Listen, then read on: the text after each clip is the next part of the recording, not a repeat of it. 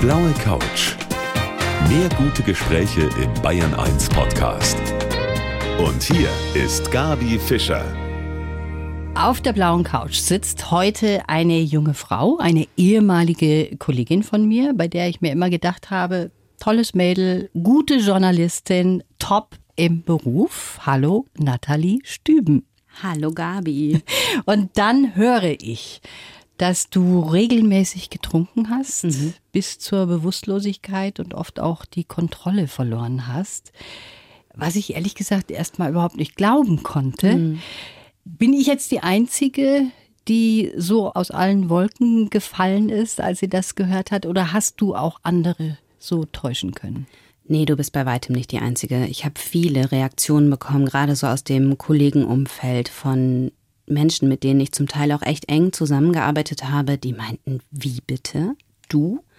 Bei meinen Freundinnen und Freunden und so bei meinen Eltern war das anders. Da war die Reaktion eher, ach, der Alkohol war dein Problem. Sie also wussten, du hast ja. ein Problem, aber ja. sie wussten nicht, dass es der Alkohol ist. Richtig, sie wussten nicht, woran es lag. Die haben gemerkt, dass ich über die Jahre total unzufrieden geworden bin, dass ich, eine Freundin hat mal zu mir gesagt, ich kenne niemanden, der so verloren ist wie du. Also die haben gemerkt, dass ich so geschwommen bin, ne? Mhm. dass ich so gesucht habe und irgendwie nicht keinen Halt gefunden habe und dass ich so innerlich so zerrissen war und so tief traurig. Das haben die schon gespürt. Ich glaube, die Dimension haben sie nicht mitbekommen, aber sie haben gemerkt, da stimmt irgendwas nicht. Aber sie haben es nicht mit dem Alkohol in Verbindung gebracht. Meine Mutter dachte, dass ich so traurig bin, weil ich mich zu dick fühlte. Meine Freundin, die das gesagt hat, die dachte, dass ich so traurig war, weil ich mich so sehr nach einer Partnerschaft gesehnt habe mhm. und aber immer nur irgendwie so komische, toxische Affären hatte und dass da nie was draus geworden ist. Und denen ist es dann wie Schuppen von den Augen gefallen. Da war dann echt so der Moment, ach so, deswegen. Du hast inzwischen ein Unternehmen gegründet, um mhm. auch anderen aus dieser Sucht herauszuhelfen. Also das ist auf jeden Fall ein großes und wichtiges Thema bei uns. Mhm. Ich freue mich, dass du heute da bist. Danke, ich freue mich auch. Ohne Alkohol die beste Entscheidung meines Lebens. So heißt das Buch von meinem heutigen Gast, der Nathalie Stüben. Nathalie, fangen wir mal von vorne an. Du hast eine traumhafte Kindheit in Wuppertal gehabt, bist mhm. da geboren, du mhm. hast ein tolles Studium hinter dich gebracht, mhm. warst erfolgreich. Mhm. Du hast dann einen super Start hingelegt, auch in den Journalismus. Mhm. Und dann hört man, dass du mit 15 schon angefangen hast, heimlich im stillen Kämmerlein zu trinken? Ich glaube, so mit 15 fing das ungefähr an, dass das nicht mehr nur dieses, also dieses schicke Abendessen mit einem gepflegten Glas Weißwein war, sondern da fing das so an, dass ich so diese Abstürze langsam hatte, ne? So Blackouts, dass ich dann getrunken habe, bis ich eingeschlafen bin oder überhaupt nicht mehr in der Lage war, irgendwas zu machen und mich irgendwelche Freundinnen nach Hause bringen mussten oder so. Also da fing das an. Das war aber noch nicht heimlich, das mhm. war eher so dieses jugendliche Party machen, Grenzen testen und am nächsten Tag telefonieren wir dann und lachen uns schlapp darüber, wie wenig wir uns erinnern. Also das war damals noch komplett positiv besetzt für mich. Und ich dachte, ja, Blackout, ne, hat man halt, wenn mhm. man irgendwie Party macht. Und mir hat Jahre später, schon als ich dann abstinent war, ein Arzt und Psychiater in einem Recherchegespräch erklärt, Frau Stüben, das ist eine Hirnvergiftung, ein Blackout, ne? Mhm. Also ich weiß nicht, was dieses Wort mit mir gemacht hätte, aber das war mir nicht klar, als ja. ich 15 war und getrunken habe. Das ist auch die Krux, ne? Dass bei uns ja Alkohol irgendwie dazugehört. Zu einem guten Essen trinkt man ein gutes Glas Wein, wie man so schön sagt. Mhm. Und dann steigert sich das und ich vermute, der Prozess ist dann auch schleichend gewesen. Ja, das kam schleichend. Also zumindest kam auch schleichend, wie viel der Alkohol so verdunkelt hat, wie sehr er so mein Wesen verändert hat, wie sehr er mich zurückgehalten hat und wie stark er dazu beigetragen hat, dass ich so langsam die Verbindung verloren habe zu den Leuten, die ich liebe und so zu der Welt um mich herum. Mhm. Also ich dachte zuletzt, wirklich war der festen Überzeugung, niemand auf dieser Erde versteht mich wirklich. Und eigentlich sind wir alle allein. Ich habe das wirklich gedacht. Und das war so schleichend. Und natürlich hat sich auch diese Sucht so nach und nach entwickelt. Ne? Also ich kann jetzt auch gar nicht genau sagen, an dem und dem Tag oder in dem und dem Jahr. Also es gab keinen Wendepunkt, wo man nee. gesagt hat, das war der Absturz. Nee, es gab dann nur in meinen Zwanzigern, also ich habe dann zum Beispiel ein Jahr in Bologna studiert und da wusste ich schon, wenn ich anfange, weiß ich nicht, wie der Abend endet das habe ich dann nicht mehr unter Kontrolle. Und da ist es dann einmal dazu gekommen, dass ich mir einen Zahn ausgeschlagen habe, weil ich so viel getrunken habe, dass ich aufgestanden bin, gestolpert bin und mein Reaktionsvermögen so eingeschränkt war, dass ich halt mich nicht mehr abstützen konnte und so mit dem Gesicht bam auf diesen Marmorboden geknallt bin. Ne? Und das war schon so ein Moment, an dem ich dann dachte, du hast ein Problem. Aber meine Konsequenz daraus war, okay, jetzt mache ich mal Pause.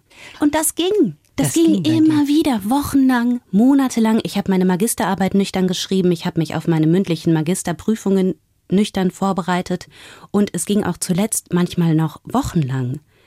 Und das ist so gefährlich, weil wir das nicht mit Abhängigkeit in Verbindung bringen. Mhm. Aber das war, ich hab, war, steckte schon lange in der Abhängigkeit, aber diese Pausen sind praktisch Teil des Suchtmusters. Und ich habe sie aber interpretiert als Beweis dafür, dass ich ja nicht wirklich abhängig bin, weil ich ja dachte, wirklich Abhängige trinken täglich. Wie viel hast du denn getrunken so an so einem Abend, wo du dich so richtig abgeschossen hast? Kommt drauf an. Also sagen wir mal so, wenn ich jetzt hier eine Schicht hatte beim BR und habe dann den ganzen Tag nichts gegessen, weil ich so, ich habe dann immer so reingehauen arbeitstechnisch, weil ich, ich hatte ja einiges aufzuholen, ne? Mhm.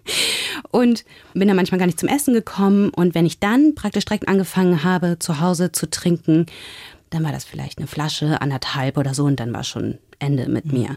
Wenn ich gut gegessen habe und sagen wir mal gut geschlafen habe und ich hatte ein paar, war ein paar Tage nüchtern hinter mir gehabt, dann war ich gut drauf und dann also dann war das deutlich mehr. Dann ging das auch über Stunden, dann waren das drei, vier Flaschen und Longdrinks noch dazu und ich weiß mhm. nicht was alles. Also es war total situationsabhängig.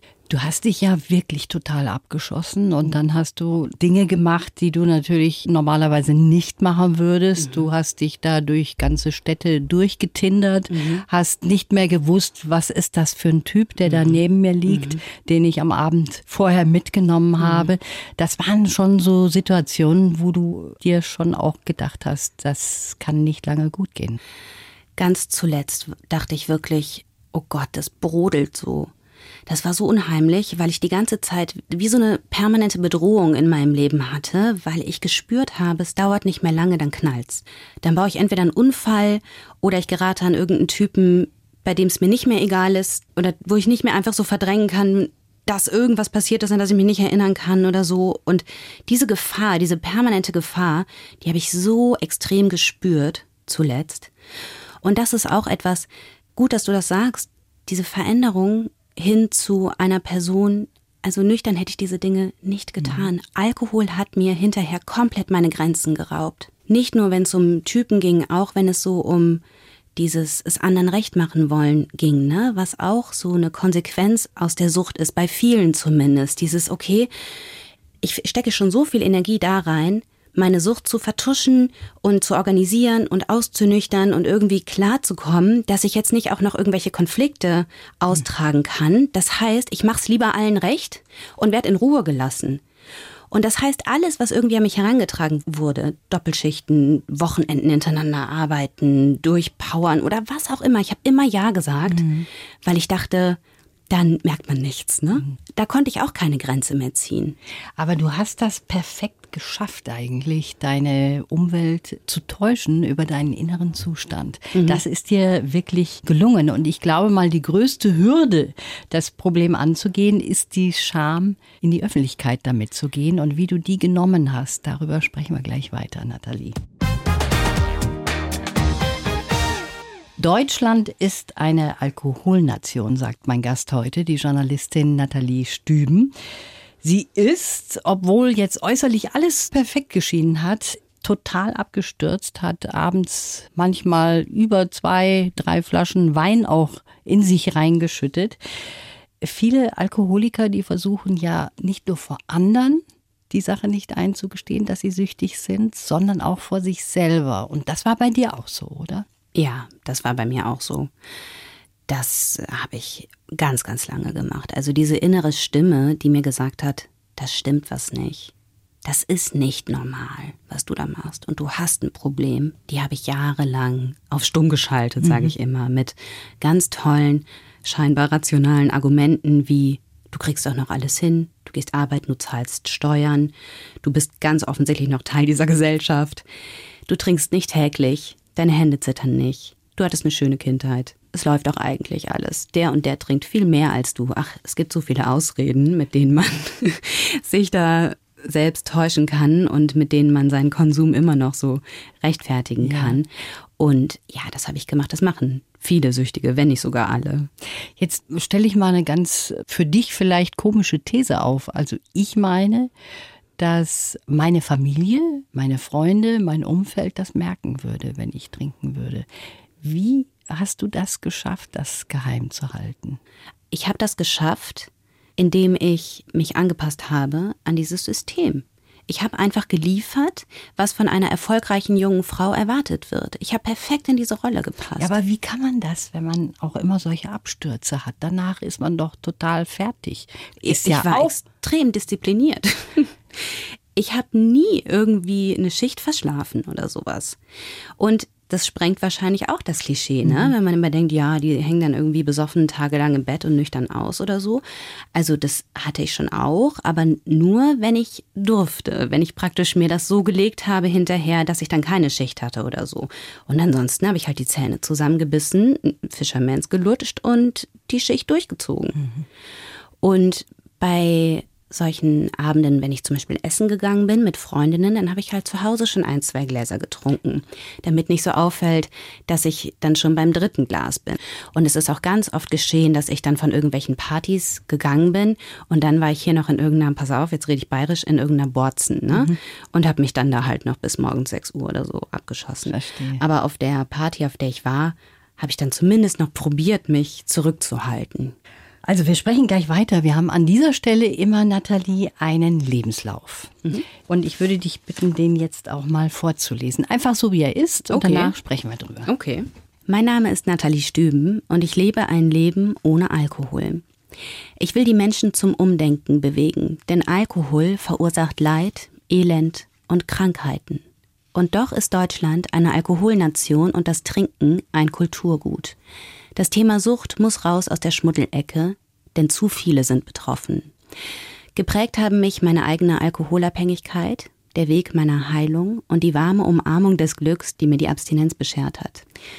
Meine wichtigsten Begleiter heute sind Achtsamkeit, Selbstliebe und Lebensfreude und meine Familie, für die ich unendlich dankbar bin. Jetzt muss ich direkt wieder heulen, ja.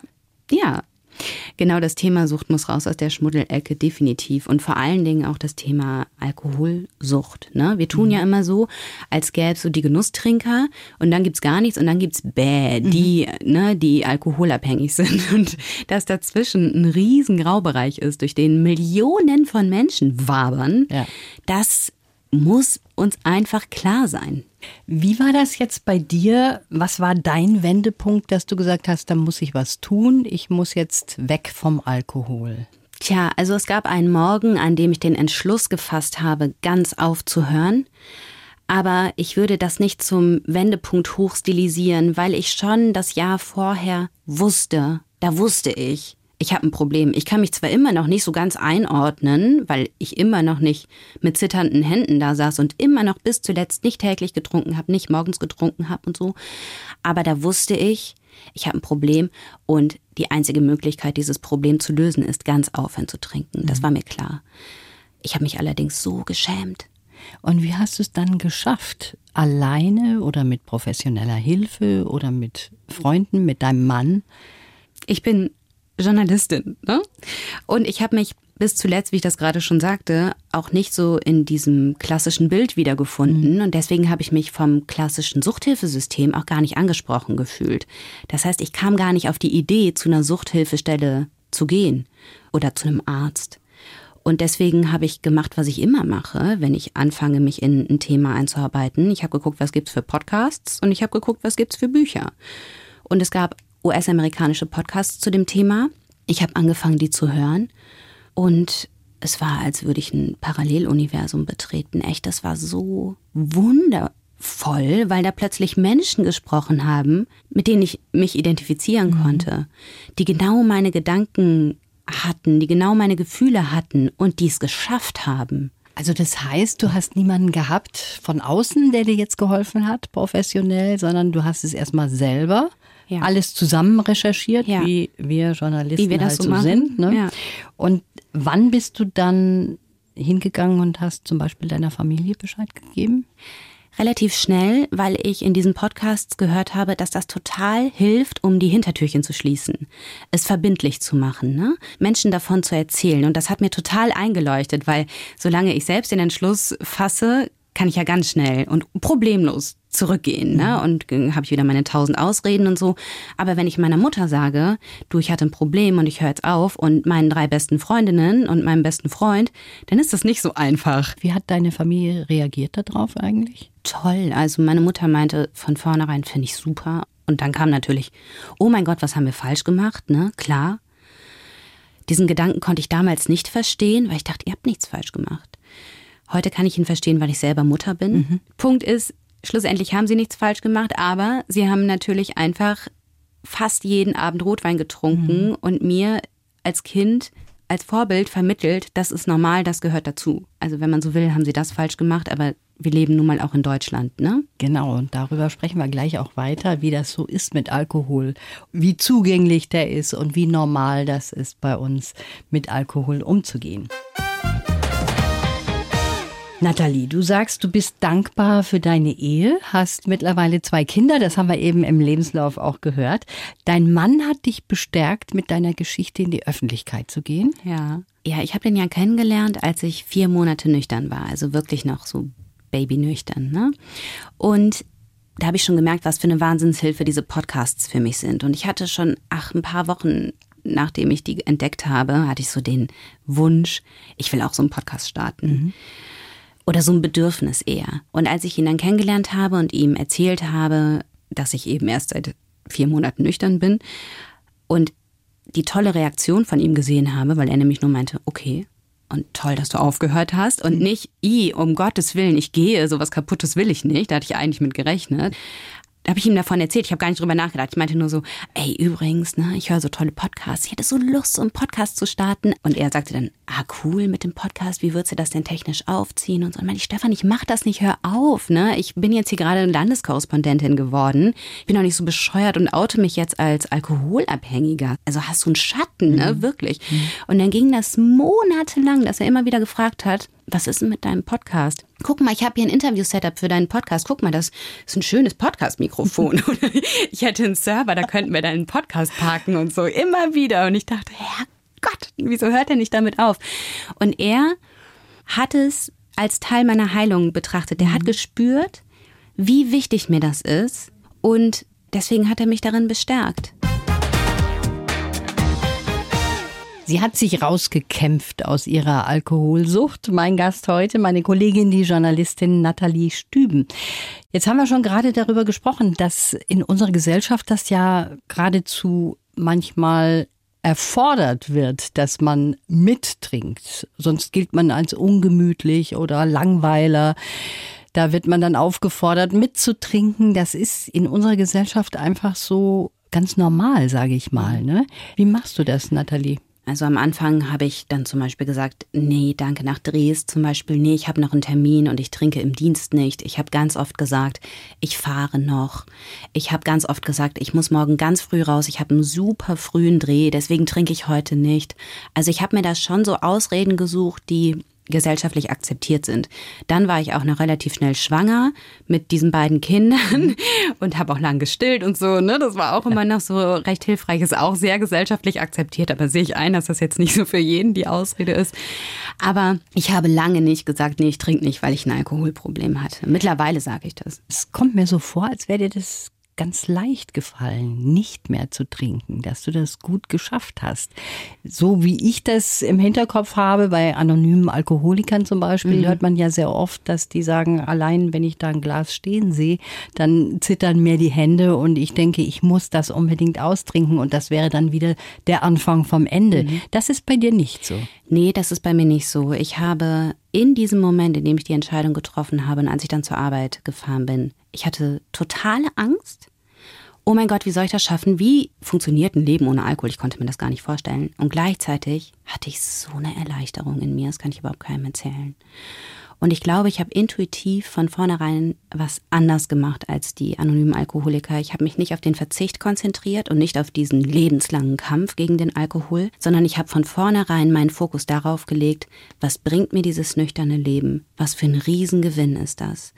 Ich habe von vornherein bewusst hingeschaut, ah, ich kann in die U-Bahn steigen und kann einfach mit Menschen reden und muss nicht mehr nach unten atmen, um meine Fahne zu verstecken. Oh, guck mal, jede Verabredung, die ich irgendwie treffe, halte ich ein mit meinen Freunden und sag nicht mehr ab, weil ich verkatert im Bett liege. Bei meinen Freundschaften habe ich das nämlich zum Teil dann gemacht, bei mhm. der Arbeit nicht, aber bei meinen Freundschaften schon. Oh, schau mal, ich wache jeden Morgen auf und es geht mir gut. Oh, ich gehe plötzlich Projekte an, die mir seit Jahren wichtig sind. Das habe ich von Anfang an so gemacht und heute weiß ich auch, warum das so funktioniert hat, weil natürlich, was wir üben, das vergrößert sich. Was wir immer wieder wiederholen, das wird unsere Realität. Und deswegen würde ich nicht sagen, dass es mir von Anfang an bums leicht gefallen ist, aber es war für mich von Anfang an eine positive Erfahrung, auch wenn ich natürlich mit Cravings zu kämpfen hatte mhm. und mit, oh mein Gott, meine erste nüchterne Party und oh mein Gott, mein erster nüchterner Sex und so, das ist alles buh, ne? Also das macht man nicht mit links, aber es war für mich von vornherein so mein Projekt und mein riesengroßer Gewinn. Hattest du körperliche Entzugserscheinungen? Nein, die meisten haben keine körperlichen Entzugserscheinungen. Ne? Das prägt zwar das Bild in unseren Köpfen, ja. das sind aber, ich habe äh, mit einem Psychiater gesprochen, auch für mein Buch. Ich werde auch bald forschungstechnisch mit dem zusammenarbeiten und der hat mir das damals so erklärt mit, ich zitiere, das ist die Endstrecke. Also das ist wirklich so das Endstadium der Alkoholsucht, diese körperliche Abhängigkeit. Die meisten haben das nicht. Also das heißt, wenn ich dir jetzt ein Glas anbieten würde, würdest du sagen, du trinkst es nicht. Aber bei den anonymen Alkoholikern ist es so, dass die dann sagen, das würde mich gleich wieder reinziehen in die Sucht. Das wäre bei dir nicht so. Tja, das ist eine gute Frage. Ich habe nicht vor, das zu testen. Mhm. Ich erkläre mir das eher so mit, wie das auch mit den Zigaretten ist. Also ich habe zum Beispiel auch geraucht ich würde auch im Traum nicht darauf kommen, jetzt noch mal eine Zigarette zu rauchen. Warum sollte ich das riskieren? Weil ich mir schon gut vorstelle, das Hirn vergisst ja nichts. Ne? Mhm. Man kann sich natürlich umpolen und so. Aber ich hätte auch viel zu großen Respekt. Also da bin ich schon auch bei den anonymen Alkoholikern. Ich hätte viel zu großen Respekt davor, das zu riskieren. Mhm. Würde ich im Leben nicht machen. Nur ich glaube, was mich unterscheidet ist, dass ich keine Angst mehr davor habe, weil es mich überhaupt nicht mehr interessiert. Ist das so, dass wir in der Öffentlichkeit auch mit Alkohol falsch umgehen hier bei uns in der Gesellschaft? Auf der einen Seite muss man ja sagen, ja, warum nicht mal ein gutes Glas Wein? Ne?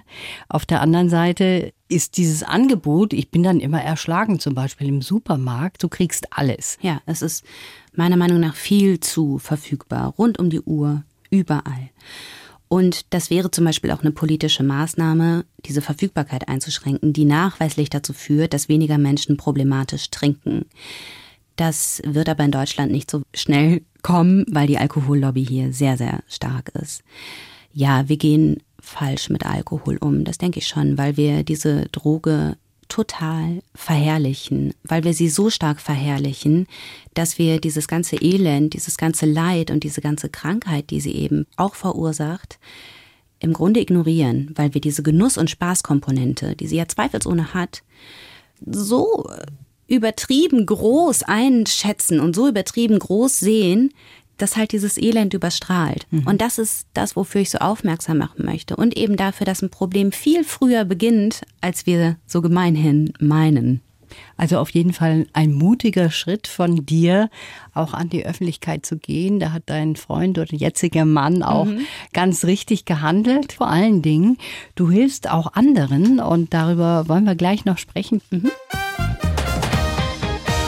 O-A-M-N, ohne Alkohol mit Natalie. So heißt die Website von der Journalistin Natalie Stüben. Nicht nur die Website, YouTube-Channel mhm. hast du ja mhm. auch, Podcast. Mhm. Also da kann man sich auch informieren, ja. wenn man selber vielleicht sich unsicher ist. Aber mal generell, wann sollten die Alarmglocken im Kopf angehen? Also es geht weg vom Genusstrinken, sobald wir Alkohol gezielt einsetzen, um zu verändern, wie wir uns fühlen. Also wenn ich Alkohol trinke, um abzuschalten oder um locker zu werden oder um einschlafen zu können oder um meinen Schmerz oder meine Langeweile zu betäuben oder so, dann bewegen wir uns schon weg von der Genusskomponente. Und dann sollten eigentlich schon die Alarmglocken angehen. Jetzt werden sich wahrscheinlich Millionen von Hörern denken, ähm, also wenn ich jetzt schon gestresst bin und dann mein Glas Wein trinke, um nicht mehr so gestresst zu sein, ja, dann ist es eben kein Genuss mehr. Ne? Mhm. Also das, ja, zumal Alkohol Stress langfristig und mittelfristig betrachtet fördert und nicht lindert. Aber das ist nochmal was anderes. Wo wirklich extrem die Alarmglocken angehen sollten und was ein super Zeichen dafür ist, dass es problematisch wird, ist, google ich, wie viel trinken ist normal, ah. Anzeichen, Alkoholproblem und sowas. Also ich habe mit allen und ich habe mittlerweile mit Hunderten von Menschen gesprochen, die ein Alkoholproblem hatten und fast alle haben an irgendeinem Punkt mal gegoogelt. Das ist auch ein sehr guter Anhaltspunkt.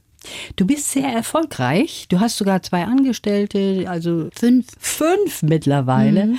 Wie ist da so das Feedback? Erzähl mal. Also dieses Angebot richtet sich explizit nicht an Menschen, die körperlich abhängig sind. Die müssen zum Arzt, weil von heute auf morgen aufzuhören zu trinken, wenn man diese körperlichen Entzugserscheinungen hat, das kann sehr, sehr gefährlich sein.